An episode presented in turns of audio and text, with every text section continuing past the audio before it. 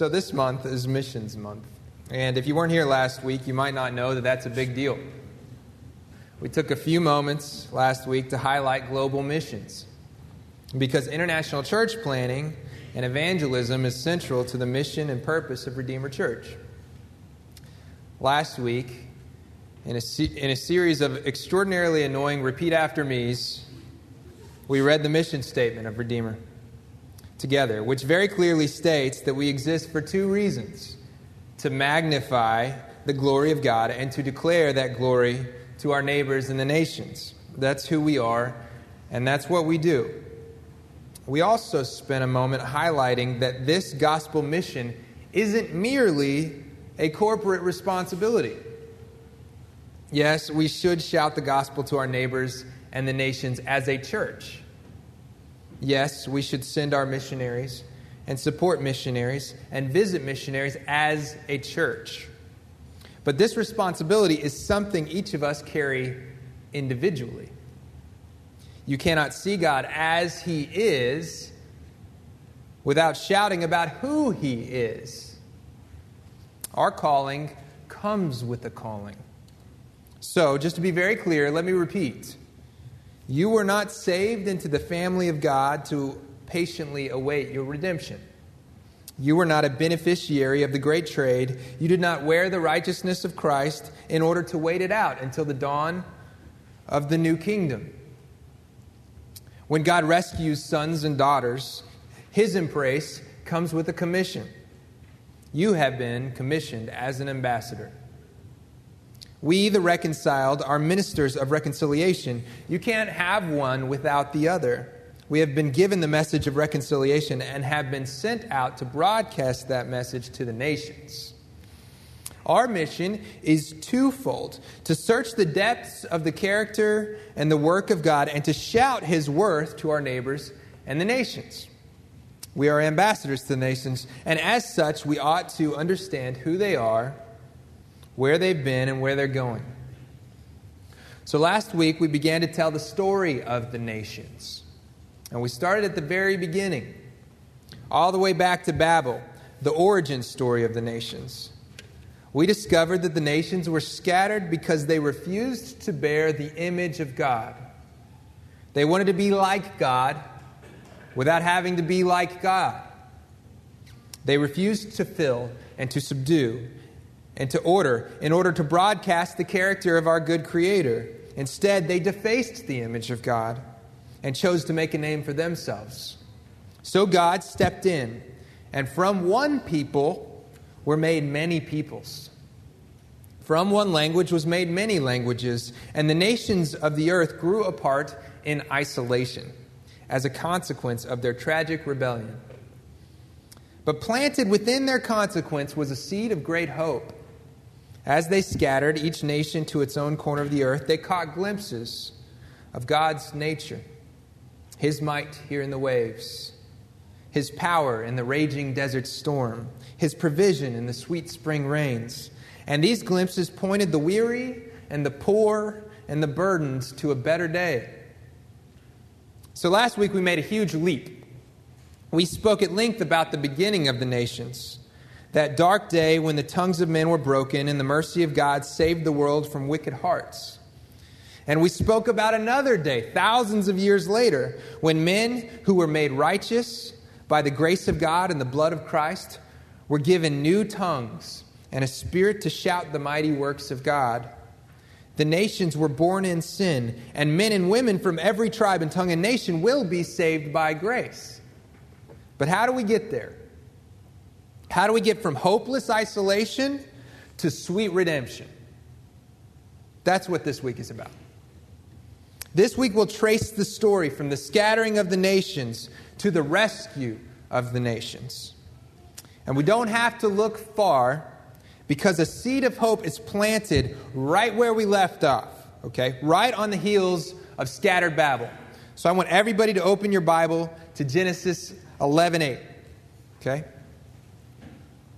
So the Lord dispersed them from there over the face of all the earth. And they left off building the city. Therefore, its name was called Babel, because there the Lord confused the language of all the earth. And from there the Lord dispersed them over the face of the earth. So this is where we left off, right? A people is scattered and isolated, and in a moment, like lightning, they're alone. Really, truly alone. They cannot speak to their best friends or their neighbors. They cannot listen to comforting words or understand happy music or get sage advice. They're lost and they're lonely, without hope, without community, without connection. And so they leave, slowly migrating to the furthest ends of the earth, searching for home. But that's only the beginning of the story. Now, if you, if you look just a bit further, just, just a touch further, you'll see the hope, the planted seed of hope. Turn to Genesis 12 1.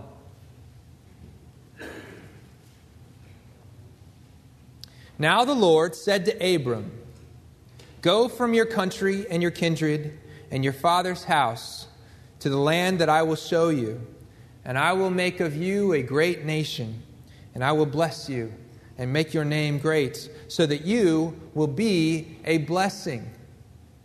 I will bless those who bless you, and him who dishonors you I will curse. And in you all the families of the earth shall be blessed.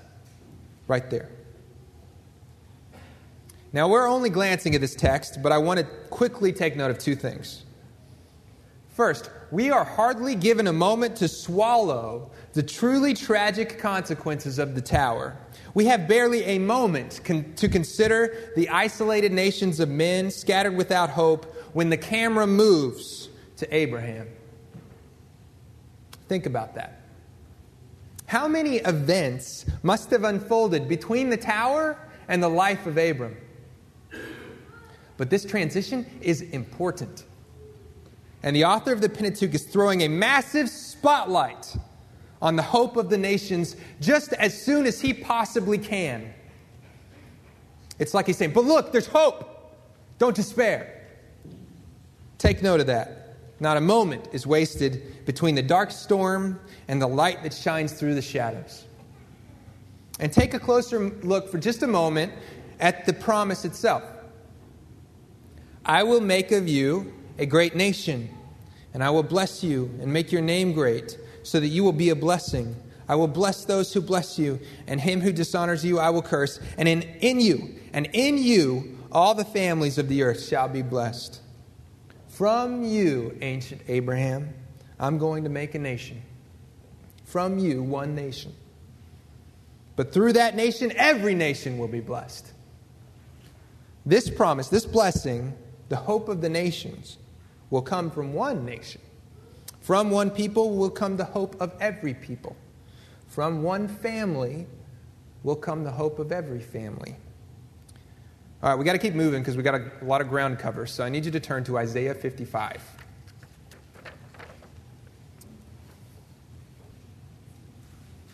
Come, everyone who thirsts, come to the waters. And he who has no money, come buy and eat. Come, buy wine, buy wine and milk without money and without price. Why do you spend your money for that which is not bread, and, and your labor for that which does not satisfy? Listen diligently to me, and eat what is good, and delight yourself in rich food. Incline your ear and come to me. Hear that your soul may live and I will make with you an everlasting covenant, my steadfast, sure love for David.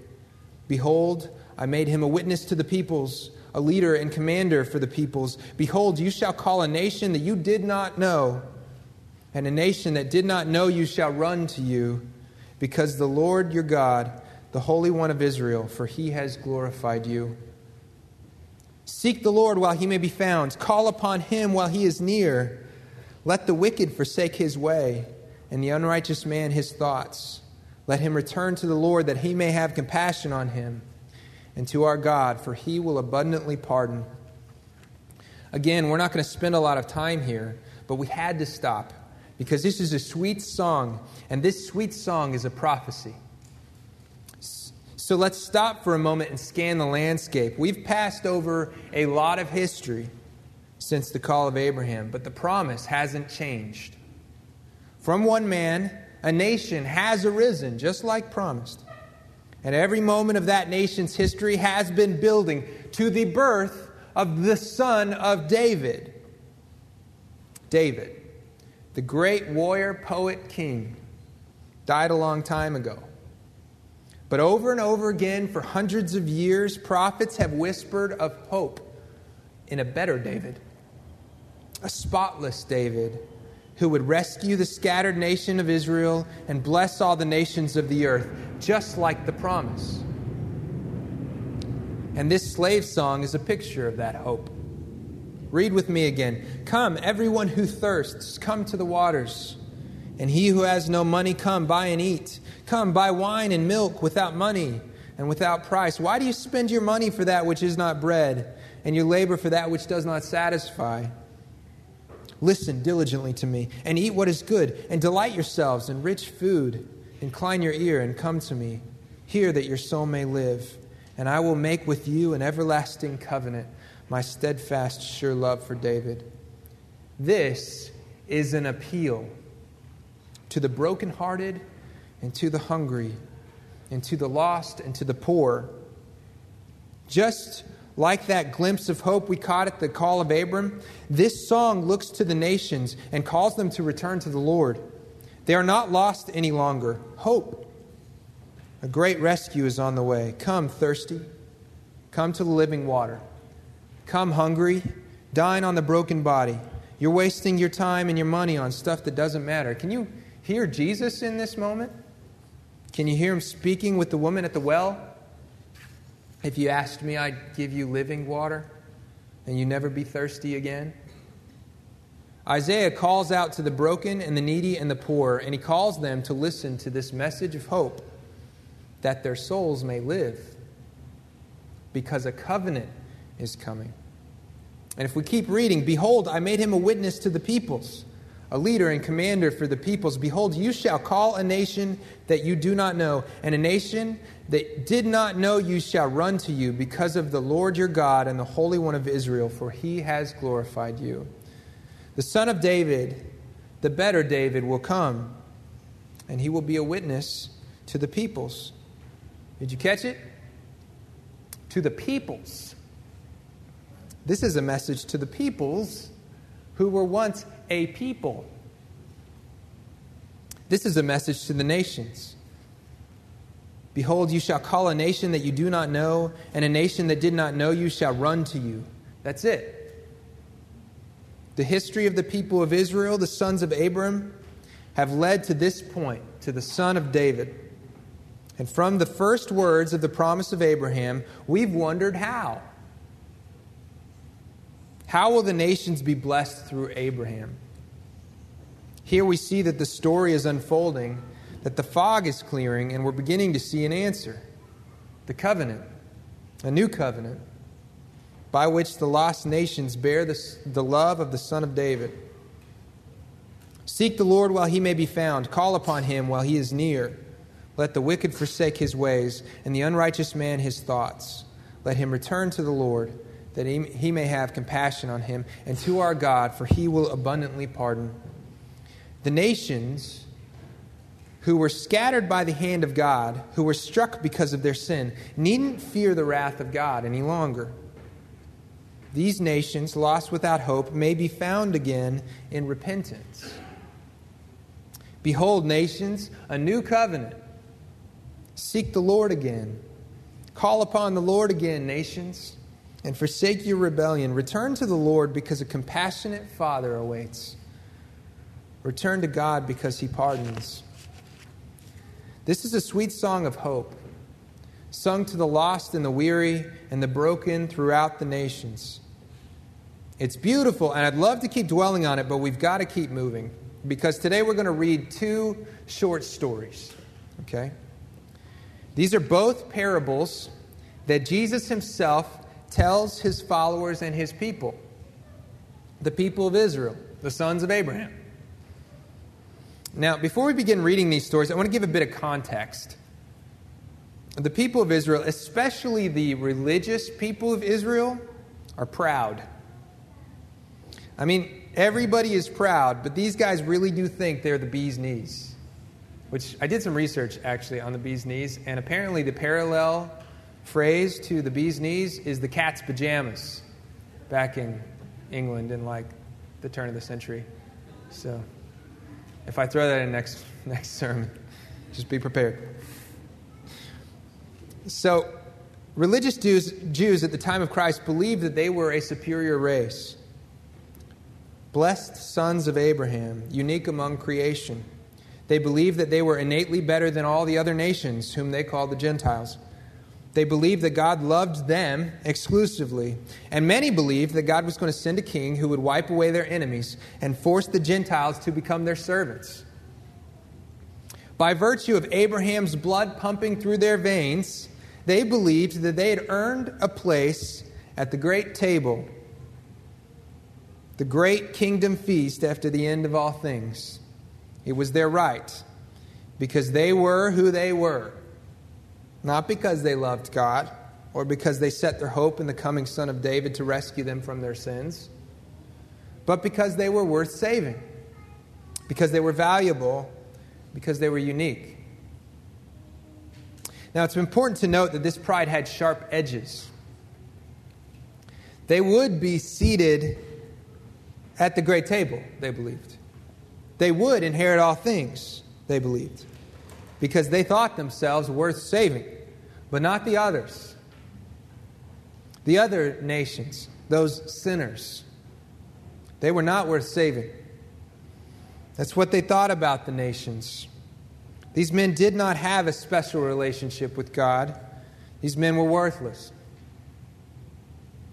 These men and women would die as enemies of God because they hadn't followed God's law they weren't righteous, and they didn't have Abraham's blood pumping through their veins. I want you to see a connection here. These men correlated their genes, their blood, their religious ceremonies with loving God and following Him and earning His favor.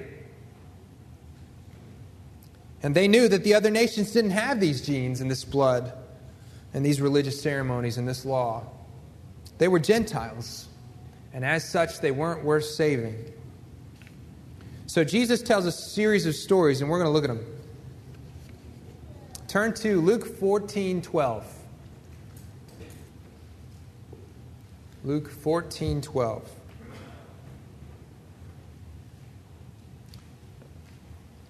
Jesus said to the man who had invited him, When you give a dinner or a banquet, do not invite your friends or your brothers or your relatives or your rich neighbors, lest they also invite you in return and you be repaid.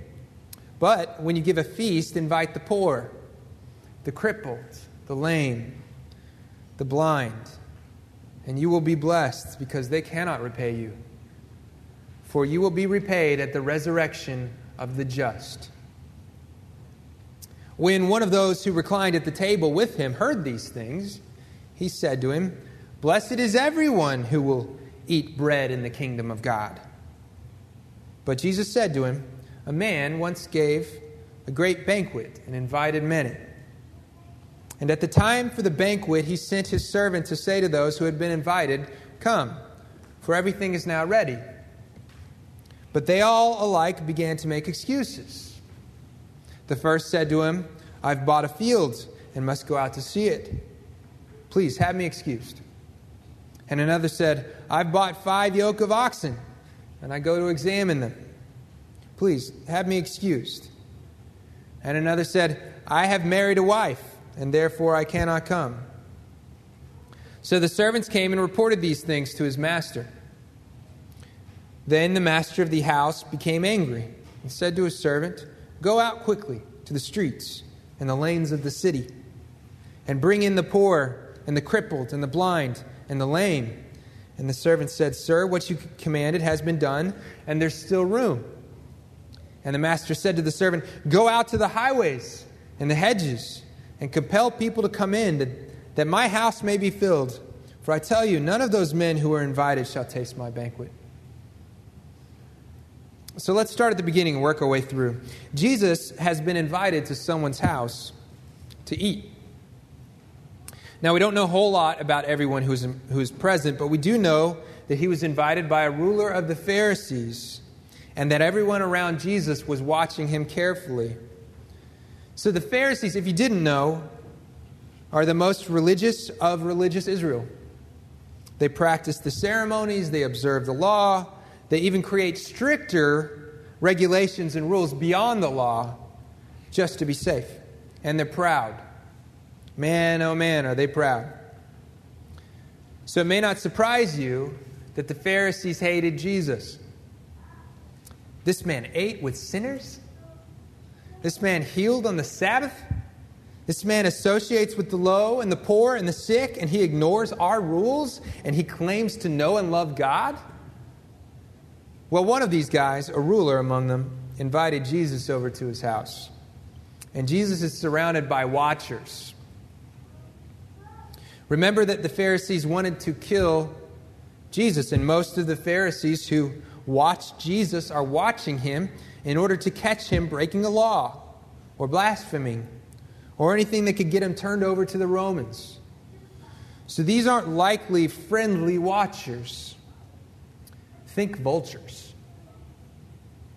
And this is the context within which Jesus tells this story about the great banquet. And what does he say?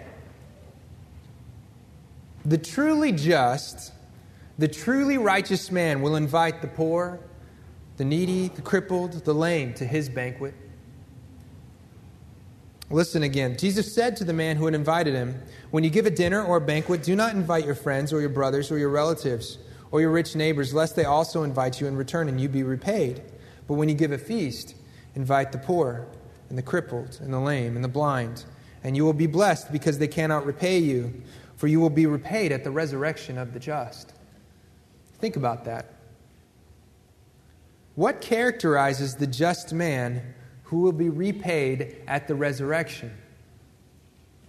His table is surrounded by hungry hands and weak knees, by poor and crippled men. The just man aids the weak, the broken, the needy. Keep reading. A wealthy man throws a great feast and he invites all those with whom he has associated. One man says, Sorry, bro, I just bought a house. Another man says, Sorry, bro, I just bought a tractor. Another man says, Sorry, bro, I just got married. Now, before we keep reading, notice that Jesus is responding to a man's assumptions that he will be present at the great kingdom feast. So this story isn't just thrown out as a moral lesson. This story is a response to men who assume they'll have premium seats at the great feast in the new kingdom. And what does Jesus suggest? You're entirely too occupied with the things of this world to have a seat at my feast. You're self sufficient. You're busy. You spend your time and money and effort on things that you think will make you happy, but don't fool yourself. Those things are not me. This is the king speaking. Have you thought about that? This is the king of the new kingdom speaking. The prince of New Jerusalem. This is the guy who issues the invitations. And he looks into the eyes of the rulers of the Pharisees and he says, You're too busy with your stuff to bother attending kingdom feasts. And how does he know? Because the invitation to dine at the table was issued a long time ago. The people of Israel has been invited to love God and serve him for thousands of years. But their hearts were hard, idolatrous, occupied with their stuff. So the man who prepared a great feast tells his servants to hit the streets, invite the poor, the needy, the crippled, society's outcasts. Tell them to come and enjoy this feast. And go out to the highways and the outer margins of the city and tell everyone to come feast with me. Every seat must be filled. The question we asked before about the rescue of the nations how that's the answer. God lifts up the humble. God seeks the broken, the needy, the crippled, and the lame, the outcasts of the world. Be honest, you are among them. These are the sons of God who will be rescued and redeemed. This is the nature of the citizens of the new kingdom. God says, Go get the broken, get the weak, get the burdens. God says, Go get the hurting, get the addicted, get the isolated and the lonely. There's room for these at my great kingdom feast. That's sort of the point of this story. Invitations to the great kingdom feast will not be issued based on net worth or social status. Invitations to the great kingdom feast are not issued to highlight the worth of the invited.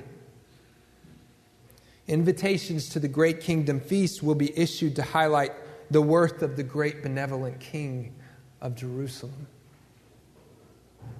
For everyone who exalts himself will be humbled, and he who humbles himself will be exalted. Now we're ready, I think, to read the second story. Flip to Luke 15 and find the prodigal son narrative.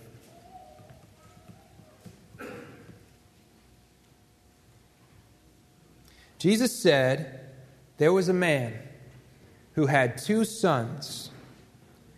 And the younger of them said to his father, Father, give me the share of property that is coming to me. And he divided his property between them. Not many days later, the younger son gathered all he had and took a journey into a far country. And there he squandered his property in reckless living. And when he had spent everything, a severe famine arose in the country, and he began to be in need. So he went and hired himself out to one of the citizens of that country, who sent him into his fields to feed pigs. And he was longing to be fed with the pods that the pigs ate, and no one gave him anything. But when he came to himself, he said, How many of my father's hired servants have more than enough bread? But I perish here with hunger. I will rise and go to my father, and I will say to him, Father, I have sinned against heaven and before you. I am no longer worthy to be called your son. Treat me as one of your hired servants. And he arose and came to his father. But while he was still a long way off, his father saw him and felt compassion and ran and embraced him and kissed him. And the son said to him, Father, I have sinned against heaven and before you. I am no longer worthy to be called your sin, be called your son.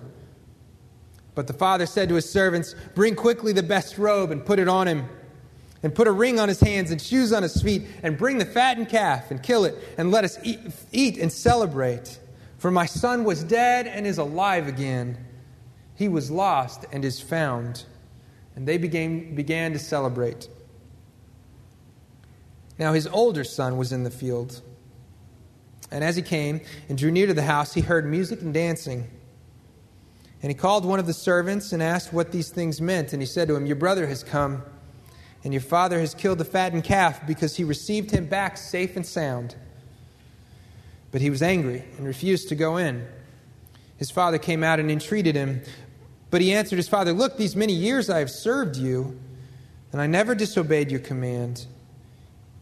Yet you never gave me a young goat that I might celebrate with my friends. But when this son of yours came, he who devoured your property and prostitutes with prostitutes, you killed the fattened calf for him. And the father said to him, Son, you are always with me, and all that is mine is yours. It was fitting to celebrate and be glad. For this your brother was dead and is alive. He was lost and is found. So, look, there's so much here. And we don't have time to look at everything. But let me just begin by saying that this story is a stunning display of the Father's love. And you should meditate on it this week. I mean, what a father! Right? So let's work through it. And I want you to pay particular attention to how the father responds to his wayward son. Okay, so the son approaches his father and says, I'd rather not wait for you to die to have your stuff. So can I have it now? And we've got to be honest, that's what he's saying. My share that is coming to me, dot, dot, dot, when you die. Now, before we just laugh at the staggering display of heartlessness and cruelty that is this request, I want you to think about two things. First, this story is being told by Jesus. God is telling this story. The God who was there when man rebelled against him, the God who was there when their hearts were corrupted, the God who was there at the first theft, at the first murder, at the first war. God is telling this story. Second, he's telling this story to men who preferred his stuff. He's telling the story to men who preferred creation over creator. We are this son. Every one of us. And when you sin, you look at a kind father and you say, Give me your stuff and leave me alone. So, yes, there's a high degree of audacity in this son's request.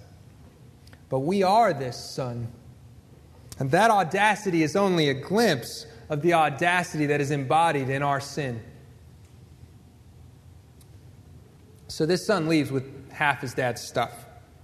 He leaves and he wastes it all, right? Reckless living means probably what you think it means. He didn't make an unwise investment in the stock market, he wasted it. And if his brother's read is accurate, he wasted it on drink and sex until it's gone. And when he's got nothing else, everything goes bad. Not just bad, salivating at pig slop kind of bad. Truly, he is now broken and hungry and poor. If you have time this week, Google pigs and Jews. Look, this is not just a bad day, right? This is not just you know, serving at 7 Eleven and hungry at his break time. This is the worst of the worst possible situations he could find himself in. But then he remembers his father. My father's servants stay warm and eat well. I'll go back to my father and I'll tell him I'm not worthy to be his son. And I'll ask him to treat me like a servant. And he starts walking back home. Now, I think this is the best part of the story. The father sees the son walking toward him from a long way off, and he runs. Think about it. Old man running down the street towards his beaten up, broken, threadbare, sickly son. And before the son even has the opportunity to beg forgiveness, before he has a chance to weep and grovel, the father throws his arms around him and gives him a big kiss. It's always helpful for me to ask the question Did this have to be here? No, it didn't. God doesn't have to give us that detail, but He does, right? Picture, big window into the character of God, kind Father. Anyways. As soon as the father, as, as soon as the son repents, actually, he cuts him off, if you notice from the story. He doesn't even get to the third sentence of his you know, prefabricated apology. He cuts him off. He says, Robe, ring, shoes, break out the choice steaks and the finest wine. My son was dead, and he's alive again. My son was lost, and now he's found. So both stories end with a great feast. And seated at the table in both stories are broken, weak men. Seated at the table are men who looked at a kind father and said, I'd rather have your stuff, and then things went bad.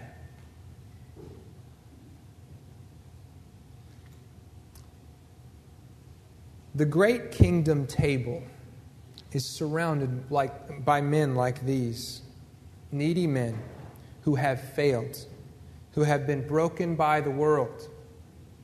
The great kingdom table is surrounded by men who look to a kind father and say, I'm not worthy to be called your son. And that, that's why the nations have hope. The nations right now are scattered, isolated, alone. They are right now broken by this world and crippled and made lame. The nations may have caught glimpses of the character and nature of God, but they haven't seen him yet. Listen to me for a moment. They are ready. The poor and broken and needy and desperate of this world have hope because they've been granted an invitation to the table. The weak and despised and addicted of the nations have hope because they've been granted an invitation. The nations are the prodigal son. And we sh- should we choose to obediently broadcast that invitation to the nations, these shall wear the new robe of Christ's righteousness and the ring of the sons and daughters of God, and they shall dine at the great kingdom feast. That's the nature of our message. That's the content of the invitation. As the masters sort of drafting invitations for the poor and the sick and the needy and send them out and say, Go hand this to these people. That's the content. That's what's inside. Remember Isaiah 55? Come, everyone who thirsts, come to the waters. He who has no money, come, buy and eat. Come, buy wine and milk without money and without price. Why do you spend your money for that which is not bread, and your labor for that which does not satisfy me? Look, you should see this handwritten on a paper invitation that's handed a poor, crippled, lame man in the street. Listen diligently to me and eat what is good. Delight yourself in rich food at the master's table. Incline your ear and come to me. Hear that your soul may live, and I will make with you, poor, broken, I will make with you, wayward son, an everlasting covenant, a steadfast, sure love for David. That's the hope planted at the call of Abraham.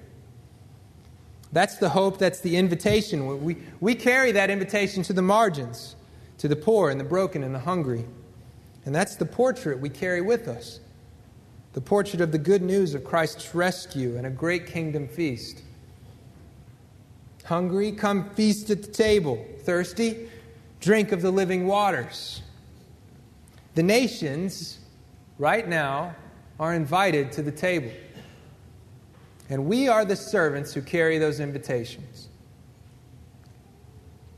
Seek the Lord while he may be found, call upon him while he is near. Let the wicked forsake his way, and let the unrighteous man his thoughts. Let him return to the Lord, that he may have compassion on him, and to our God, for he will abundantly pardon. We are sent out to look into the eyes of broken sons and daughters, lost in sin, hopeless in rebellion, and to sing songs of hope and redemption. Seek the Lord, poor sister. Call upon him because he is near. Forsake your sin, broken brother. Return to the Lord because compassion awaits. Our God will abundantly pardon. That's the invitation. Come, nations, back to the Lord. And God will replace your threadbare garments with the robe of Christ's righteousness. He will place a ring on your finger, and you will sit at the great kingdom feast. That's our scenario. We've been handed armfuls, just armfuls. Think that mouse in the, the, the uh, which, what's the movie? Gus Gus. Think Gus Gus. With like the cheese piled up to his chin. You got armfuls of invitations to the great kingdom feast. And we've been told to fill every seat with the poor and the hungry and the broken. And we've got a lot of work to do. So let's go to the highways and the hedges, to the nations.